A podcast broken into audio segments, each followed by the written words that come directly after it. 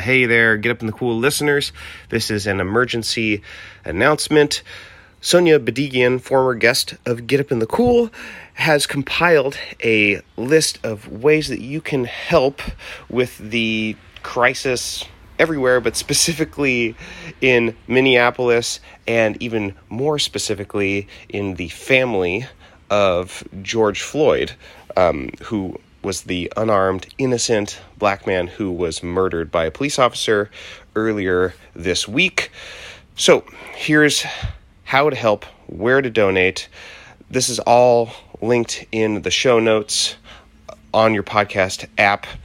One, the Minnesota Freedom Fund. It's a bailout fund. So I don't know about you, but like I am not in a position right now, at least not yet, where I think I can justify, um, you know, breaking the curfew that's been put on my city and and protesting. Um, I have a lot of responsibilities here, um, so I am really grateful for the people who are making the decision um, to go and protest and get things done because they are getting things done. Um, they're bringing attention to these issues, and change will happen from it.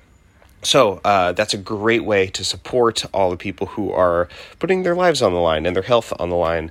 Um, yeah, especially being out there in the mix with the with the virus going on, and it's. Uh, it's really it must be a hard um, decision to do that and so let's honor them and support the bailout uh, to black visions collective um, you can donate there on their website blackvisionsmn.org three uh, communities against police brutality. That's cuapb.org four is reclaim the block reclaim the reclaimtheblock.org slash home.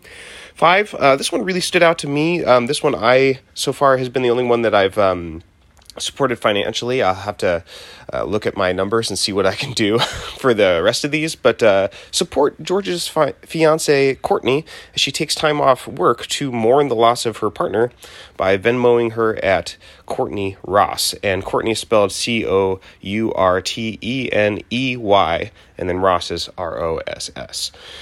So yeah, uh, our country uh, doesn't really have um, good systems in place for um, you know taking time off work and uh, and and mourning the death of a loved one. Um, you know, maybe some jobs, some states do, but um, you know what whatever is put in place, if anything, right now for her on a systemic level, it's probably not enough. Uh, I yeah, so you should send her some money and um, help her sustain herself while she shouldn't be going to work right now or for the foreseeable future. She's had a devastating thing happen. Uh, there are also two official GoFundMe pages uh, made by George's family to help with an attorney, uh, George Floyd's funeral costs, educational funds for his children, and living expenses for his family. That's gofundme.com slash f slash George Floyd and gofundme.com slash f slash George hyphen Floyd hyphen Big Floyd. Those are linked as well in the show notes. Keep an eye on justiceforbigfloyd.com for how to best reach out to state and local officials about case handling. They have phone numbers and petitions for you to sign, and they even have a make calls button that will auto dial important numbers and give you a script for what to say.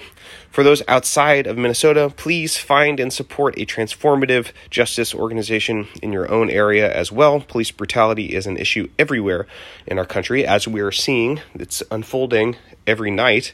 Um, and supporting your local black led organizations today may be preventative. Thank you again to Sonia Bedigian for compiling this list. It can be really overwhelming to know how to help because uh, the problem is so big. And, you know, for a lot of us, it's um, this specific problem is far away. So it's really helpful to have a list of resources all compiled so that we can just look through and be like, okay, here's some like practical ways that I can assist.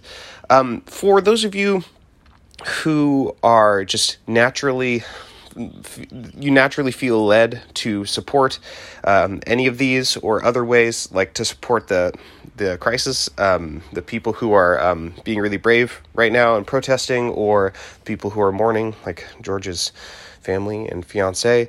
Um, if you're just naturally led to support those, that's awesome. Uh, for people who maybe feel a little resistant to having this in your old time music feed, um, I just want to say again, uh, I've said this before, and if you're still listening um, now and, and don't feel this way, I, I don't know what to tell you, but uh, old time music is the music of American history. American history is a big part of it is the history of slavery and the invention of blackness and whiteness and race um, and systemic uh, racial prejudice. Um, so black people are responsible for the music that you play um, every day. Um, when you go to festivals all summer on a you know on a normal year, uh, where we get to do that, um, you're playing black music, and yes, it is influenced by other cultures as well.